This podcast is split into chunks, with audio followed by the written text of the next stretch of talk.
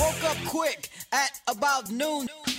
Loved ones, welcome into the Thursday, August 6th edition of the podcast with Damien Barling here on the Be Heard platform. We thank you so much for downloading, streaming, for listening, subscribing. We thank you so much for being a part of the show. We thank you so much for being a part of this platform that we've started here and supporting it. I realized I said yesterday I'm going to have the show posted nice and early for you, and I came extremely close to recording the show at 2 a.m. this morning simply because your boy couldn't sleep. I don't. Have you ever woken up in the middle of the night? Like we all wake up in the middle of the night, but have you ever woken up in the middle of the night and had that like, uh oh, like I'm awake. Like there's a there's a feeling of oh wake up toss and turn I'm gonna close my I'm I'm gonna go right back to sleep. There's that wake up of oh I've I've got to go to the bathroom. You go to the bathroom, you come lay back, then you know you're going right to sleep. But there's also that feeling of like waking up and going, oh what the hell, I think I'm awake. And that happened to me. Like I woke up and I was like, "Oh, I'm awake." And I'm kind of like surveying my my Sprout, my youngest dog, was laying like on my pillow essentially. Uh, my older dog, Smoothie, was just I don't even know. Like for those of you who have dogs and allow them to sleep in your bed, like sometimes my dog gets in a position. It's like, how did she even get there? Like did she just push me out of the way to get where she was? And i was trying to like find my footing and i was like why is how did she get there? Like i have no room and i got up and she's just sprawled out like as comfortable as can be where i should be sleeping.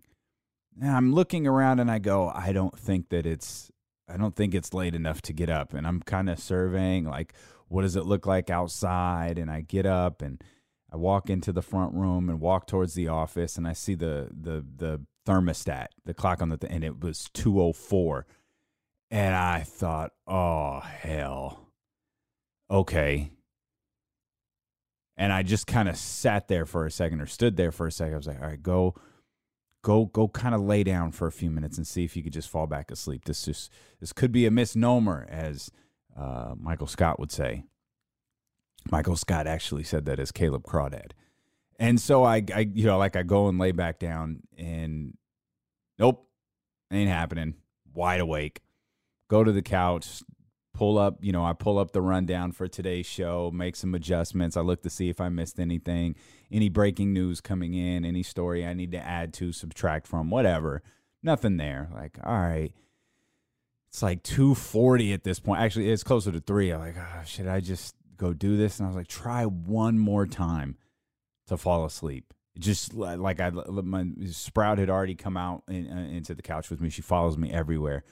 So I was like, I'm just gonna lay down here on the couch, see if I can, you know, get some sleep. If I don't, if I'm not asleep by four, I get up, I I I, I start working.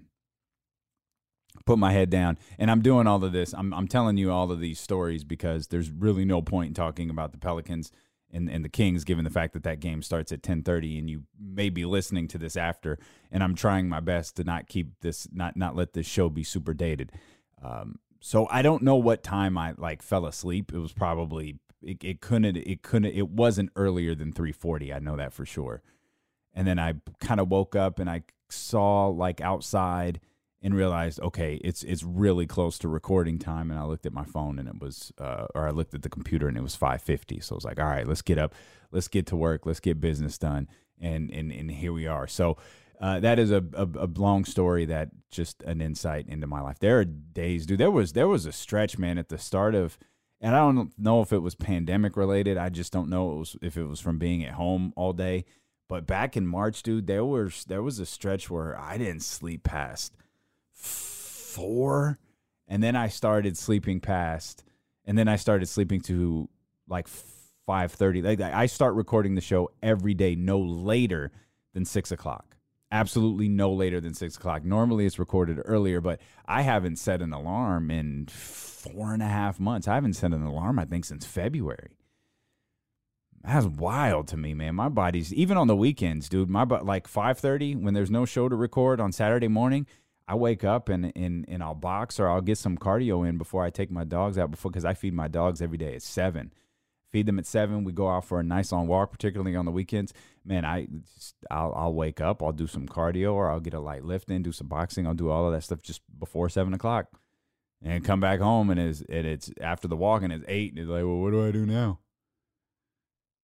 And as you can tell by my voice, I've been watching Fresh Prince of Bel Air reruns. Like I just keep watching that series over and over and over again, and I'm just reminded how freaking fantastic it was. That show still makes me laugh, and nothing, or not nothing, very little makes me laugh. Very, very little. Chris Rillard makes me laugh, which drives me nuts. It actually kind of pisses me off. He makes me laugh, but very, very little does, and I'd laugh watching The Fresh Prince of Bel Air. I'm on the episodes now where Tyra Banks is in it. Like Tyra Banks makes her acting debut on The Fresh Prince of Bel Air. I haven't gotten to the Nia Long episodes, which are really good. Gosh, man, when you go back and you see some of the people that were on the show, they did this one episode where Prince and and and Carlton were trying to get get a date at the mall, and and and Prince does this like he does this like dream sequence. He he does this like imaginary sequence where he's telling this girl that he wants to take on a date about a day in his life, and it's got like like Quincy Jones is in it, uh, Al B. Sure is in it, Heavy D is in it, Bo Jackson is in it. It's all in this like uh, two and a half minute time span. It's so it just it was just a kick in the face. Like oh man, I remember how how culturally relevant this show was. I mean, obviously you had DJ Jazzy Jeff and the Fresh Prince, who I was a huge fan of. I was telling some young people this story the other day. Is uh, Deuce Mo and I and and our Be Heard platform are working with this youth group, which we can't wait to tell you about. Uh, we're creating a podcast with them. It's going to be oh, it's going to be spectacular. We can't wait to uh, tell you more about that. Um, but we were. I was talking about how when I grew up and and my love for hip hop developed. It developed through DJ Jazzy Jeff and the Fresh Prince. And parents just don't understand. And he's the DJ, I'm the rapper, and girls ain't nothing but trouble in that kind of soft hip hop, like softer hip hop. I didn't get turned on to, you know, Ice Cube till later in life because not not late, not not like later in life, not like when I was 20. I mean, I, I didn't I think the first Ice Cube album I heard, I in fact I know that the first Ice Cube album I heard was The Predator. And I remember I Tower Records, Watt and El Camino. I asked my mom, I mom, there's this tape. oh God, that makes I hate being the old guy. Like it's so infuriating to say I had to ask my mom to take me to go get a tape. And, you know, it has the parental advisory label on it. And the album is playing over the Tower Records speakers. And I go, Mom, can I can I get this? And she's like, okay. And I'm 11, uh, 12 or 11. Mom's like, all right. But if you start running around saying those words, tape is gone. And so we got that, and I listened to it, and I listened to it, and I listened to it, and I wore that bitch out. Absolutely wore it out. And then I was like, yo, can I, okay, you know, I've been good. Like, can I get, you know, his other albums? And can I get like death certificate, America's, uh, uh, America KK's Most Wanted? And this is when the Los Angeles riots were, you know, were happening. This was just after the Los Angeles riots were happening. Just after is when the Predator came out, and so I was a like like I was aware, you know, of race. I was aware of racial tension. I was aware of police brutality. That's when I really started becoming, I don't want to say I became socially conscious when I was, you know, 11 or 12 years old. I became aware when I was 11 or 12. But then when I got America's Most Wanted and listened to that and realized America's Most Wanted and Death Certificate, he's telling the story of the Los Angeles riots before the Los Angeles riots happened. That's when a light bulb clicked in my head. That's when it was like, okay, wait a minute okay, what's happening here? That's when a light bulb clicked in my head with social initiatives. That's when a light bulb clicked in my head about like race and police brutality and and how music can can play a part in a movement. And then that's just what opened me up to music in general. Um, I think Ready to Die was the album that changed the way I listen to music because I always thought that Ready to Die was like a cinematic feature on wax. Ready to Die was it was a movie that played out through music. And so with The Predator, and with uh, you know, and, and with most other albums with DJ, he's the DJ, I'm the rapper. you find songs that you like, like a, a, Nightmare on My Street and Parents Just Don't Understand and Brand New Funk, or it was it was a good day and Check Yourself and Wicked, and you find songs that you like and you listen to them over and over and over again. Whereas, you know, I think it was a good day was probably the reason I bought the album. I'm sure positive that was the first single. It was like, yo, I, I, I got to get this. I remember Wicked had a video on Rap City. It was like, I, I, I've, I've got to get this. But when I heard Ready to Die, it was like, no, you have to listen to albums beginning to end at least once or twice before you start picking and choosing the songs that you like. You have to listen the way that it was created. You have to listen to beginning to end. It's like The Godfather, the Godfather trilogy. You've got to watch The Godfather, Godfather 1, then Godfather 2, and you can watch Godfather 3, which isn't nearly as bad of a movie as people make it out to be. Like, not at all. But the best way to watch The Godfather is to watch the Godfather trilogy.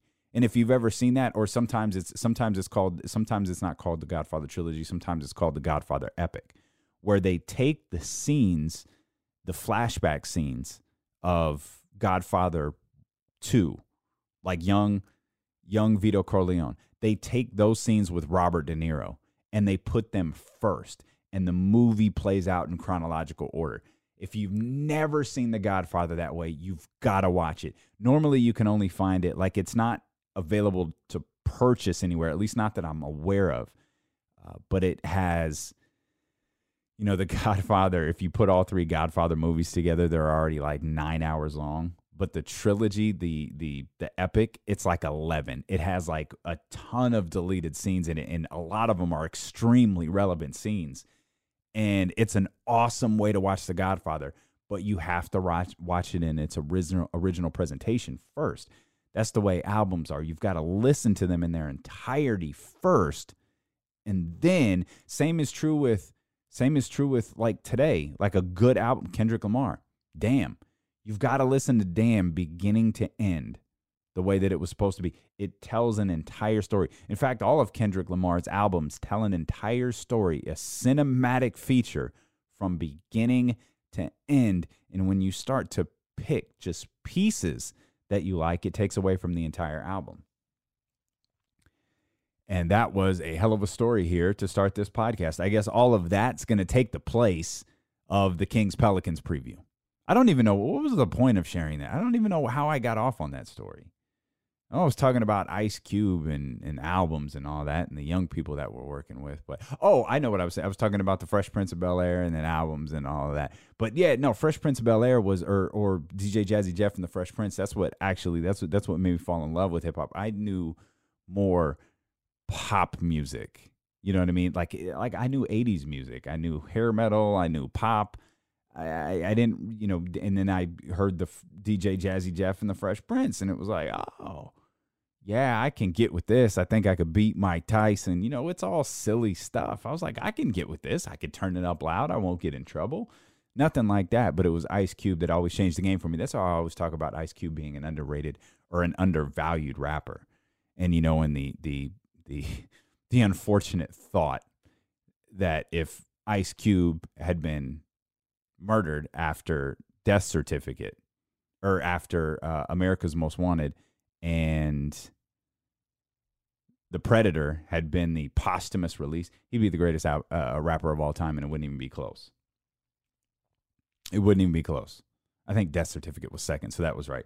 Because like, look at the albums that he came out with. Like, look, look at look at the albums that he worked on. His first handful of albums, it was Straight out of Compton, which he wrote and performed on. He wrote all of We Want Eazy, which was a monster and then he did Death Certificate and America's Most Wanted. Those are his first four albums, and then The Predator doesn't get nearly the love that America's and Death Certificate gets, but it's by far. But that's got It Was a Good Day on it. That's got uh, Check Yourself on it. Man, you and then you end it right there. That's the end of Ice Cube right there. Man, come on, it's not even close. Cube, Pac can't touch that. Pac can't touch that at all because people romanticize Tupacalypse now. Tupacalypse now is good. Tupacalypse now became a classic after he died. Tupacalypse now was not a classic before he died. Strictly for My wasn't a classic. And I still would argue it's not. It's got I Get Around on it, which is a big deal. It's got Keep Your Head Up, which is a bigger deal. And it's got some other really, really great songs on it. It's a really great album. It's a good album. Me Against the World is a great album. But then All Eyes on Me came out. I can't we I can't believe I missed this, man. This is this is a hundred percent e me. This is a massive L. You know, Monday, today's Thursday, so five, four, three. Monday was the 25th anniversary of the Source Awards, where Suge stood on the stage and said, "If y'all want to uh, be an artist and not have a have a executive producer all in the videos, dancing, come to Death Row." It was the 25th anniversary of that award show earlier this week, and I went back and watched it. I went back. There's actually, if you search Source 95 on YouTube, you can find the entire award show. Man, you talk about tension filled. Holy crap! Between Snoop Dogg on, y'all ain't got no love for Death Row, and the crowd just booing and booing, and the last dude on the stage. I I always thought the last dude on the stage that night was Biggie, but it wasn't. It was Biggie was the last performer of the night. The last person to win an award was Snoop.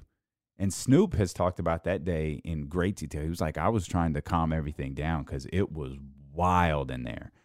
And that's when Suge gave the shout out to Tupac. And then, you know, we know what came after that All Eyes on Me. And then he's gone.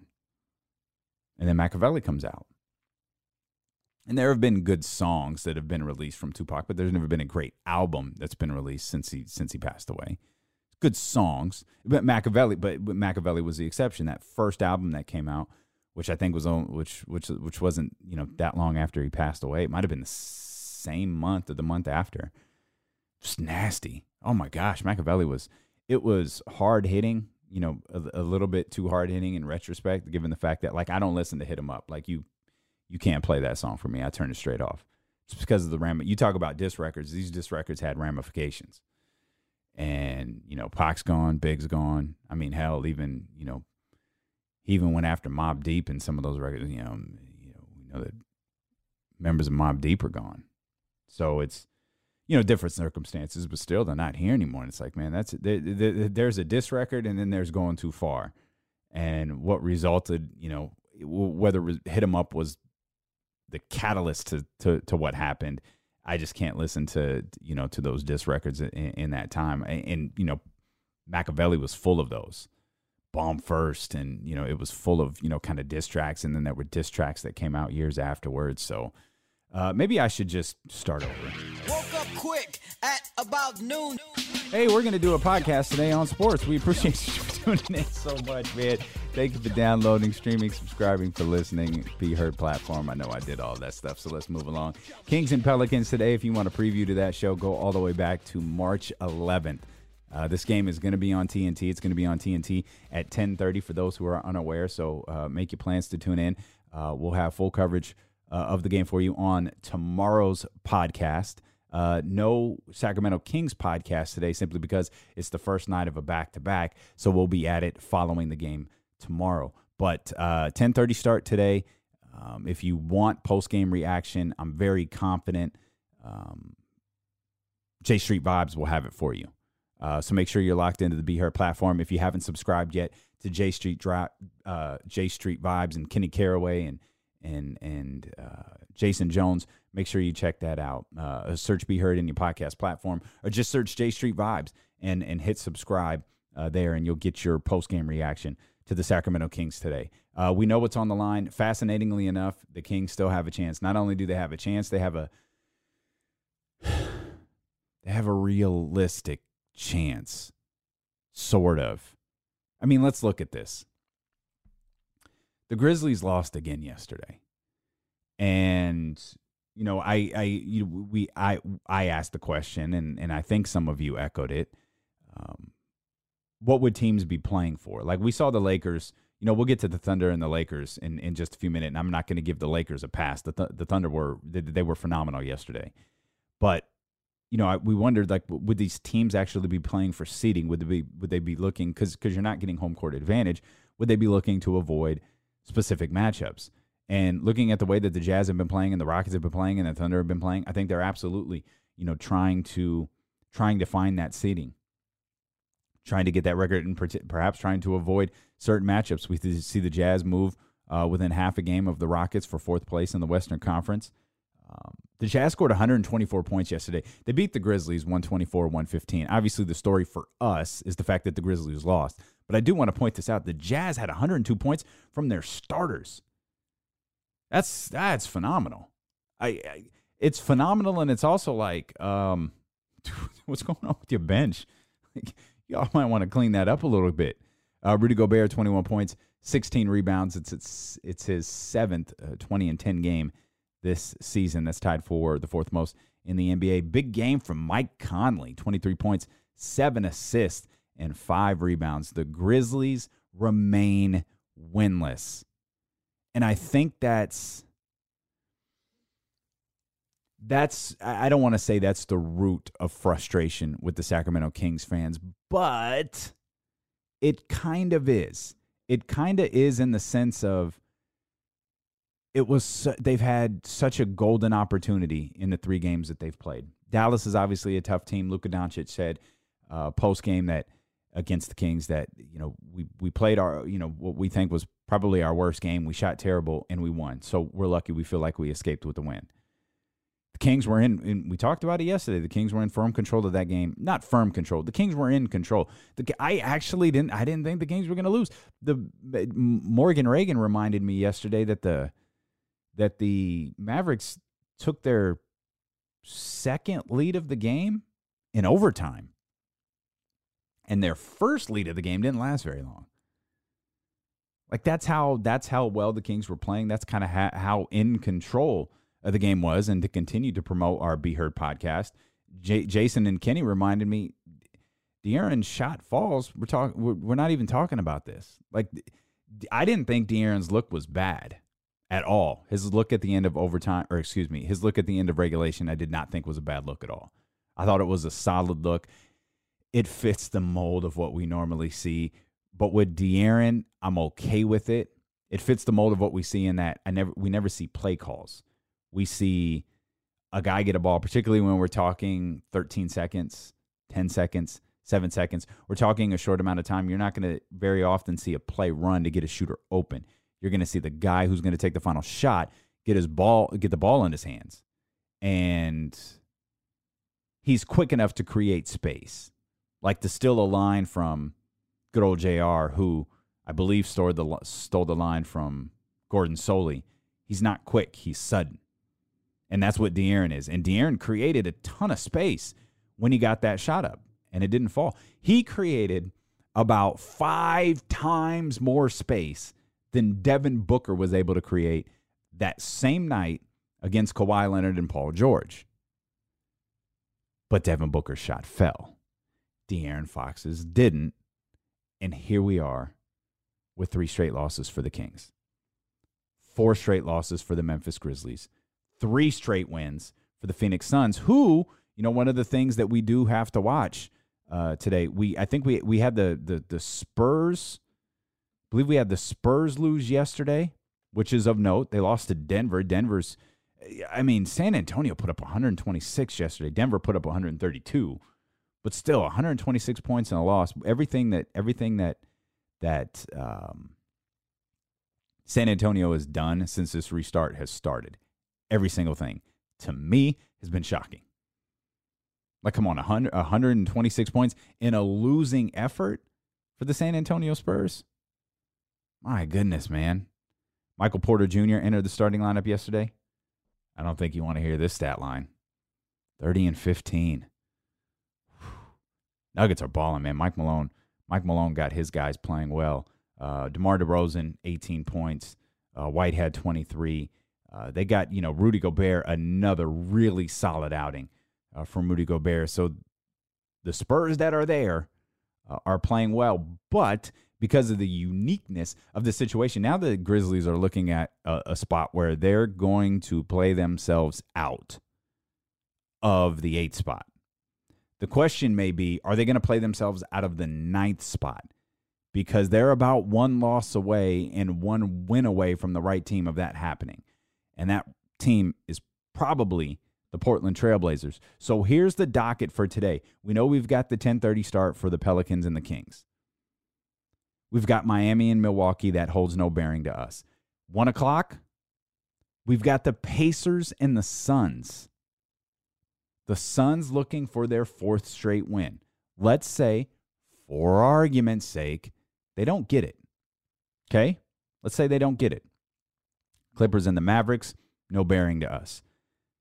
Five o'clock tonight, Portland and Denver. Okay? Denver, second night of a back to back. Obviously, we just gave you the rundown of the game that they had against the Spurs. But imagine if the Nuggets beat the Spurs and the Trailblazers.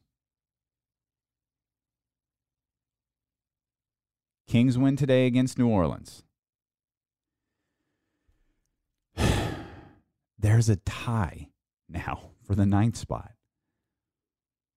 That's what a jumbled mess all of this is.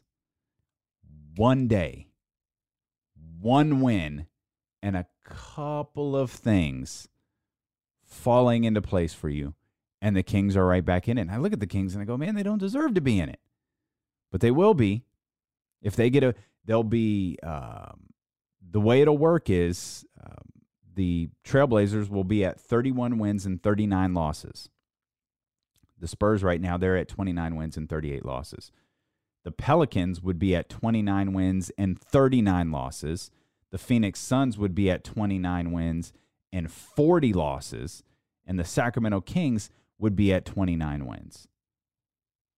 29 wins and 39 losses. So it would be the Kings, the Suns, the Pelicans, and the Spurs all with the same number of wins.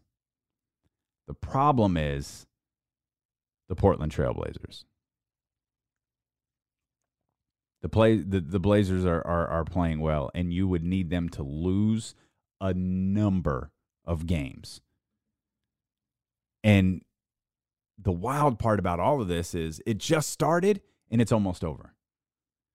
Like we hit the halfway point today. We hit the halfway point with today's game versus the Pelicans. We hit the halfway point of this reseeding thing at brunch today. Because I think the official hours of brunch are 10 and 2. That is totally unconfirmed. That's something that I made up. But I believe that we hit the halfway point at brunch today. Tomorrow, we're past the halfway point because they play again. We're five games into this reseeding thing tomorrow afternoon at 2 and you you start looking at Portland going like I, I how many more losses do they have in them? The Kings have just dug themselves too far of a hole. If you get one of those 3 games, we've got an entirely different story. You get one of those games in the game versus the Pelicans today. And and this is where this is this is where the whole situation becomes far-fetched as you start to look and you go, "Okay, you get this win and then, you know, maybe you get one more, maybe you get uh, let's see, what do we at? We said this was the halfway point. Maybe you get three of the final five. Maybe it would be something crazy like, could, could that possibly do it? Like, yeah. Could it? Sure. Absolutely. If you get both wins against the Pelicans, could it do it? If if uh, Portland falters, sure. But what on earth leads you to believe that they could possibly win three of their next five games? nothing has happened that has led us to believe they can win three of the next five games. This whole thing is super far fetched. The fact is, they have just got to get out on the floor and get a W. I mean, maybe just for their own sanity at this point. Certainly for our sanity. Certainly for King's Twitter sanity. As we've started to attack each other. We're all looking for people to blame. Now we're blaming each other for bad takes and digging up receipts and all of that stuff, man. We've we Jill Adage, Jill essentially tweeted yesterday, "Can we all just get along?" You know, we were talking about the LA riots earlier. Jill Adage just can can can she went Rodney King on everybody. Can we just we all get along and maybe maybe focus our anger, you know, not on each other, but where it deserves to be, and that would be at the organization and the front office. And you know what the sad part is? The frustrate the true what I believe, at least for me. This is this is from my perspective. What the true frustrating thing about the Kings is I believe the players are good. I ride Buddy a lot, but I think Buddy has a skill set that very few in the NBA have. And I don't know if it's a Buddy issue, and I've been led to believe that it is, or if it's a Luke Walton issue, or perhaps, you know, even going back a little bit, a Dave Joerger issue, if it's a coaching issue. I thought Dave Joerger got more out of Luke Walton than, excuse me, I thought Dave Joerger got more out of Buddy Hield than Luke Walton did. But I thought he was put in a better position to succeed. And if you could just get a coach that will either hold Buddy, I don't, I don't know if Buddy needs to be held accountable or if Buddy just needs to believe what that particular coach is saying to him. But Buddy has a very unique skill set, or not unique, but he has a skill set that that puts him in terms of shooters, puts him. We we saw it in February. It puts him, you know, as one of the deadliest shooters in the league. You ask people, you know, across the NBA, you know, who just sharp shooters. Buddy Hield's name is going to come up. It's just Buddy wants to do more. It appear either he wants to do more or his coach wants to do him to do more. And if it's his coach, then that's his fault. If Luke Walton is telling Buddy to do more than run a play for him, which I don't believe that he does, get him open, which I don't believe that they do, then Luke Walton is doing Buddy Hield a disservice. De'Aaron, we were talking about unique skill sets. De'Aaron has the unique skill set. He's not quick, he's sudden. That was the line we were using, right? Like he is so quick, he creates space. He is so fast, he is so sudden, he creates space. Few, if any, in the league can do what De'Aaron does. Bogey is solid. There are other things they've got to figure out. They've got to figure out Bagley. I understand that. They've got to figure out their bench. I understand that. I'll take Kent Bazemore on my team 10 times out of 10. But this this Sacramento Kings franchise, the Sacramento Kings team, the one that we're watching right now, is not 11 games under 500 bad. Not in my opinion. Are they 500? I don't I don't know. I don't think so. Are they playoff worthy? No, probably not. But the fact is, we're not getting I think what we should out of them. We're not they're just they're not the, I just refuse to believe they're this bad. Are they as good as we sometimes make them out to be? No. No, we've got we had them winning 50 games before the season started. And I'm saying we collectively, members of the Sacramento Kings face. I'm ta- not talking about me, not talking about you. I'm talking about just people. You know, we say crazy stuff. Oh, they're gonna win 50 games this year. They're they're gonna they're gonna finish in the fifth spot or the sixth spot, maybe even the fourth spot. I really think we can challenge for the third spot. This is before the season even started. Okay, and we set our expectations really high, and we're always met with disappointment. I just don't believe, I don't know if they're 39 games good like they were last year. Although there was lightning in a bottle last year, and that lightning seemed to have been let out of the bottle over the final stretch of the season. But I was anxious to see what Marvin Bagley was able to do. I was anxious to see the growth of Harry Giles. I was disappointed when they didn't pick up his option year, and obviously disappointed in, in what's happened with Marvin Bagley. I don't think they're as good as we make them out to be. I don't think they're good enough to make the playoffs. Not not in an 82 game format and not in an 8 seed bubble format. Or it it saying saying they're not good enough to make, you know, in in, in an 8 seed bubble f- format. That's just that's that's 2020 hindsight. I thought they would be competing at an equal level. In fact, we've seen, with the exception of the, with the with the with the exception of the Phoenix Suns, I think we've seen mostly what we have expected from from these teams. Like you win some, you lose some. As great as San Antonio has played, they still have dropped two. They've just played really well in the losses. They played really well against Denver. They played really well against Philadelphia. But still, ultimate three, ultimately through four games, they're two and two. You know, we've seen Portland have some big outings. We saw the tremendous win against the Houston Rockets. They're capable of doing that. We're talking about such a short time span here. I thought the Kings would be in this mix. I didn't realize they were going to go with the the slow start game plan that they used the season, that they used at the beginning of the season when they lost five straight. I thought we would solidly scratch that out of the game plan, but that appears to be what's going on. The only question now is does three straight become four straight? And does that do does does that win column number ever get a W in it? They've got the Brooklyn Nets coming up tomorrow, so good God. You know, Brooklyn they they gave I think it was uh, yeah Boston Boston put up 149 yesterday.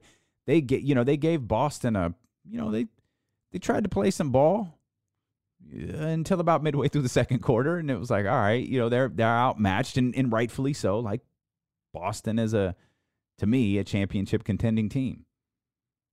I mean, they just had a plethora of players in double figures, and they didn't have to play guys a ton. So that's a that's a that's a win win for for Boston moving forward. But that's who the Kings got tomorrow.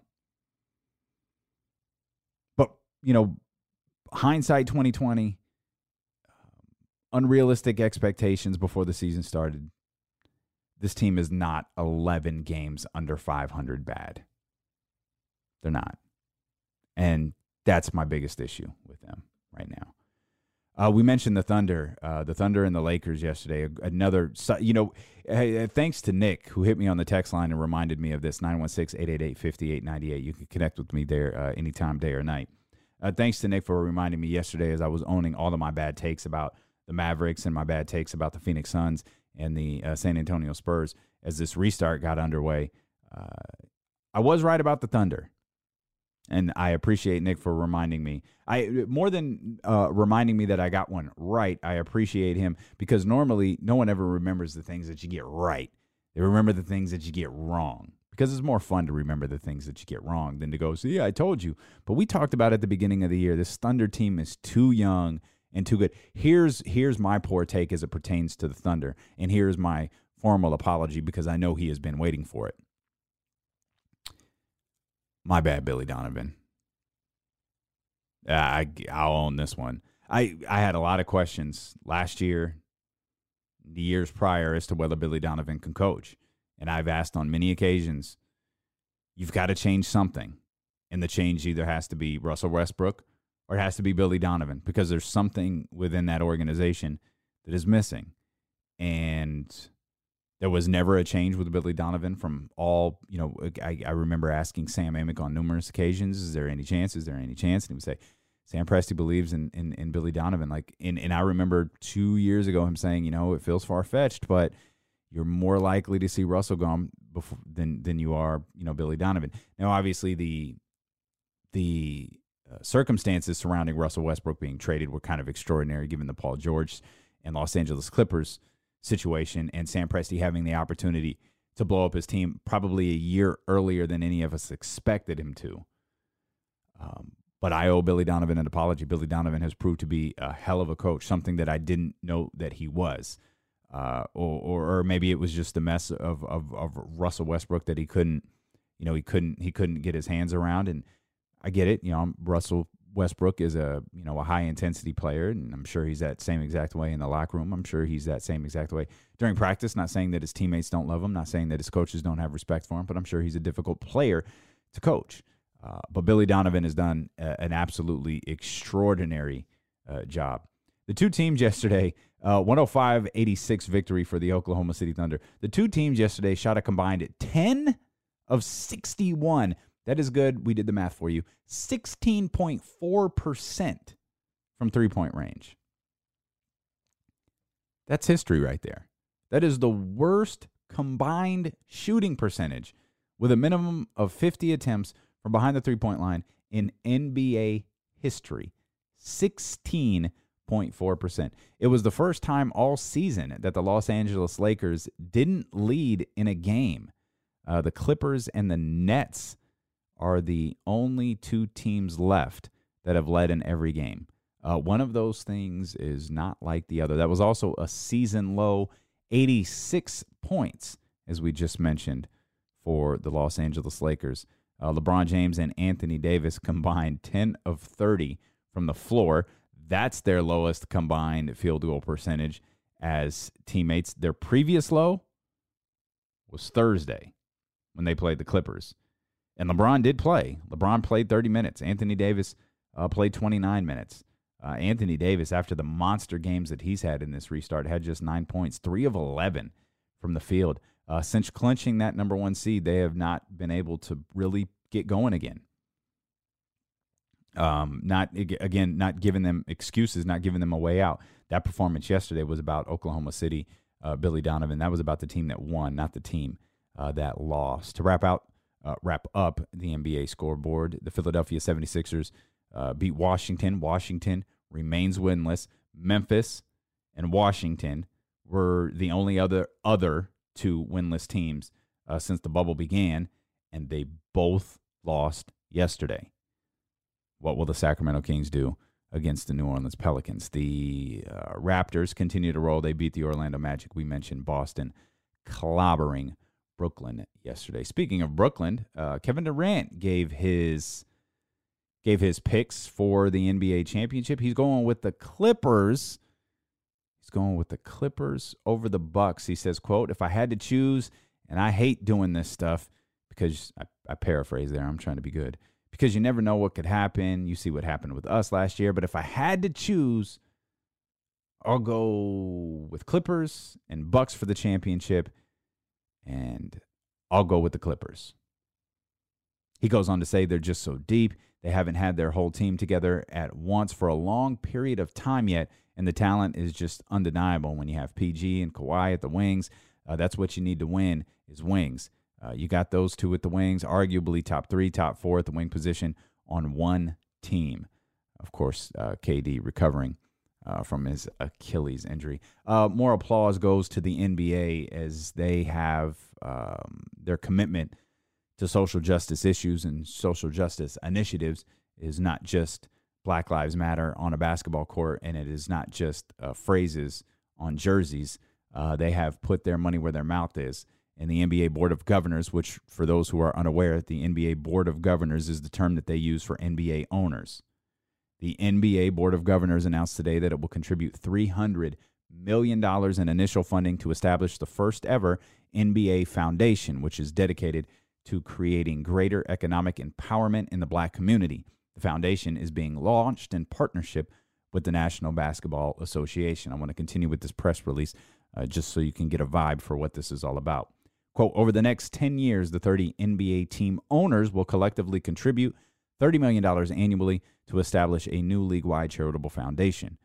Through its mission to drive economic empowerment for black communities through employment and career advancement, the NBA Foundation will seek to increase access and support for high school, college aged, and career ready black men and women and assist national and local organizations that provide skills training, mentorship, coaching, and pipeline development in NBA markets and communities across the United States and Canada.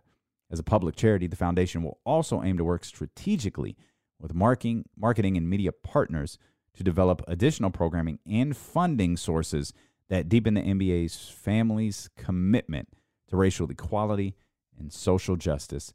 End quote. More applause uh, for the NBA for leading the way, along with the WNBA, and uh, the social challenges still facing this country. Uh, Jon Gruden's an interesting individual. I don't think that needs to be stated on a podcast for any of us to know it. Apparently, in an effort to bring more attention to the coronavirus and the seriousness of the coronavirus, Jon Gruden got the idea of starting the team meeting yesterday by not being on the team meeting yesterday. They had a big Zoom call with all of the players, and instead of Jon Gruden being there, the assistant head coach was there saying that Gruden was in the hospital with COVID 19.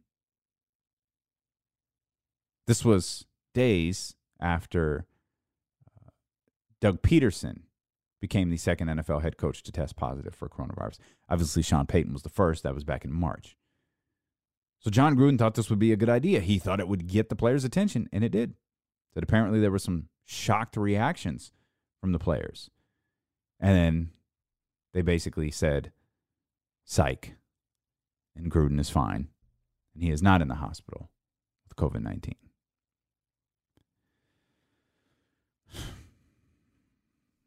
That's y'all coach, man. You know what we haven't talked about? I kind of put a ban on his name on this show because of I said, you know, we're not going to talk about him unless there are football reasons to talk about it. And I never really we never really brought up the fact that Antonio Brown has, formally been suspended for 8 games uh, in the upcoming season.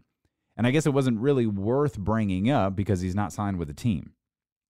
And I think he's retired two or three times since we start stopped bringing his name up a while ago. Uh, but there have been a lot of rumors about him, and one of them that seems to be really, really strong is in Seattle. Uh, there's rumors out there that Russell Wilson is pushing hard for Pete Carroll and and and and the Seattle Seahawks to to bring Antonio Brown in for what would ultimately be the second half of this upcoming season. Again, he's going to be suspended for the first eight games. I have no idea if he's appealing it. I really haven't been following the process because I didn't think he was going to be on a roster next year. Uh, I, I didn't think anybody would, you know, after what happened with uh, the Raiders more than the Patriots. I don't think anything necessarily happened with the Patriots other than a bunch of his bad behavior from the past caught up with him. Even if it, you know, it, it, and I'm not even talking about distance past. I'm talking about recent past. It, it just all caught up with him. Uh, I don't think he necessarily did anything in New England that that warranted New England getting rid of him. It, it had to do with all the stuff leading him to get get to New England, and it was probably the right thing for the Patriots to get rid of him. I think what he did with the Raiders is what concerns people a little bit more because that's still such a baffling situation. But you know, Pete Carroll's one of those guys. You could probably bring him on on a on a pretty chill contract, especially with the eight game suspension. You could bring him in something similar to what uh, the Cleveland Browns did with Kareem Hunt upon his return, and or or you know when he was suspended, they they got him on a on a very cushy deal, if you will, and but I don't know. Antonio Brown said he retired. I I, I don't know. Uh, one final note here, and I know that's a hell of a story to to to bring up and then go. I don't know what's going to happen. Just fucking Antonio Brown, dude. I have no idea what's going to happen. You kidding me? Uh, after suffering, this sucks, man. This sucks for the NBA. Uh, Sabrina Ionescu has left the bubble in Bradenton, Florida, and she's headed to New York to see an ankle specialist. She had a grade three ankle sprain in the third game of the New York Liberty. This sucks because, given the severity of her ankle sprain, I don't see, given the severity of her ankle sprain, given the fact that she had to leave the bubble, given the fact of the, the, the quarantine and the rejoining procedures, I don't see a situation in the shortness of the season. I don't see a situation where Sabrina Ionescu plays another game in her rookie year. And that sucks. She is as exciting as they come. And with so many stars missing this WNBA season because of you know the COVID nineteen circumstances, uh, she was a massive bright spot. The New York Liberty were not good. They are not going to be good. They are incredibly young. Um, seven, I think, rookies are on the roster. Seven or eight rookies are on the roster, including Sabrina Ionescu, and they weren't going to win games. But she was a bright spot in that team losing. She was worth watching. She was one of those players where, like, it doesn't matter that this team is bad. She is worth watching and now the Liberty just aren't worth watching. They'll get it together at some point, and that's the you know that's the key to success in the WNBA. You have to stink. You know the Sacramento Monarchs are a rarity. You know the Sacramento Monarchs and the championship that they won is a, is a super super rarity in, in the NBA. When you look at the teams that have won after them, Phoenix, you know Phoenix stunk in the right year, and they were able to draft Brittney Griner, still one of the biggest, still one of the biggest question marks I'll ever have about the league is how that happened. Like they had the you talk about like the worst imaginable odds to to win that lottery. And you already got Diana Taurasi. They were able to bring Brittney Griner in. They were able to win a championship together. That's how it works. Minnesota built a dynasty off of sucking for like three years. That's how it works. The Las Vegas Aces that's how it works. The New York Liberty, they're going to have to suck a couple of more times, get a couple of more top tier college players, uh, and then they'll be a contending force uh, in the WNBA. But it sucks. But I mean, I guess that's the bright spot, right? You lose Sabrina Ionescu. You're going to continue to stink. You're going to continue to not win games, and it'll increase your draft status for next year, which will be good for them. And they'll probably still be a year away. Appreciate you so much for tuning in, man. I promise we will have full coverage of the Sacramento Kings and the New Orleans Pelicans tomorrow uh, on the podcast. If you want a post game reaction, uh, search Be Heard in your podcast platform, whether it's radio.com or Apple Podcasts. Search Be Heard. All five of our podcasts will pop up. Uh, we're looking to add some new ones on the way. If you've never checked out Relive, go on and check it out. I think that podcast is going to be removed uh, from our network here pretty soon. It might live exclusively on Patreon because um, we need to create room, man. We've got some young talent working on some podcasts here. I've mentioned, uh, you know, the kids with the Sac City Unified School District. Can't wait to introduce you to those incredibly talented 15, 16, 17 year olds, just absolutely amazing people. Some of them going to Stanford, some of them already at Sac State. Uh, just ex- so excited uh, for the future of the Be Heard platform, man. And 10:30 start. We'll see what happens. Kings and the Pelicans today, or if you're listening to this later, Kings and the Pelicans already happened. Regardless, we'll have coverage for you tomorrow here on the podcast with Damien Barling.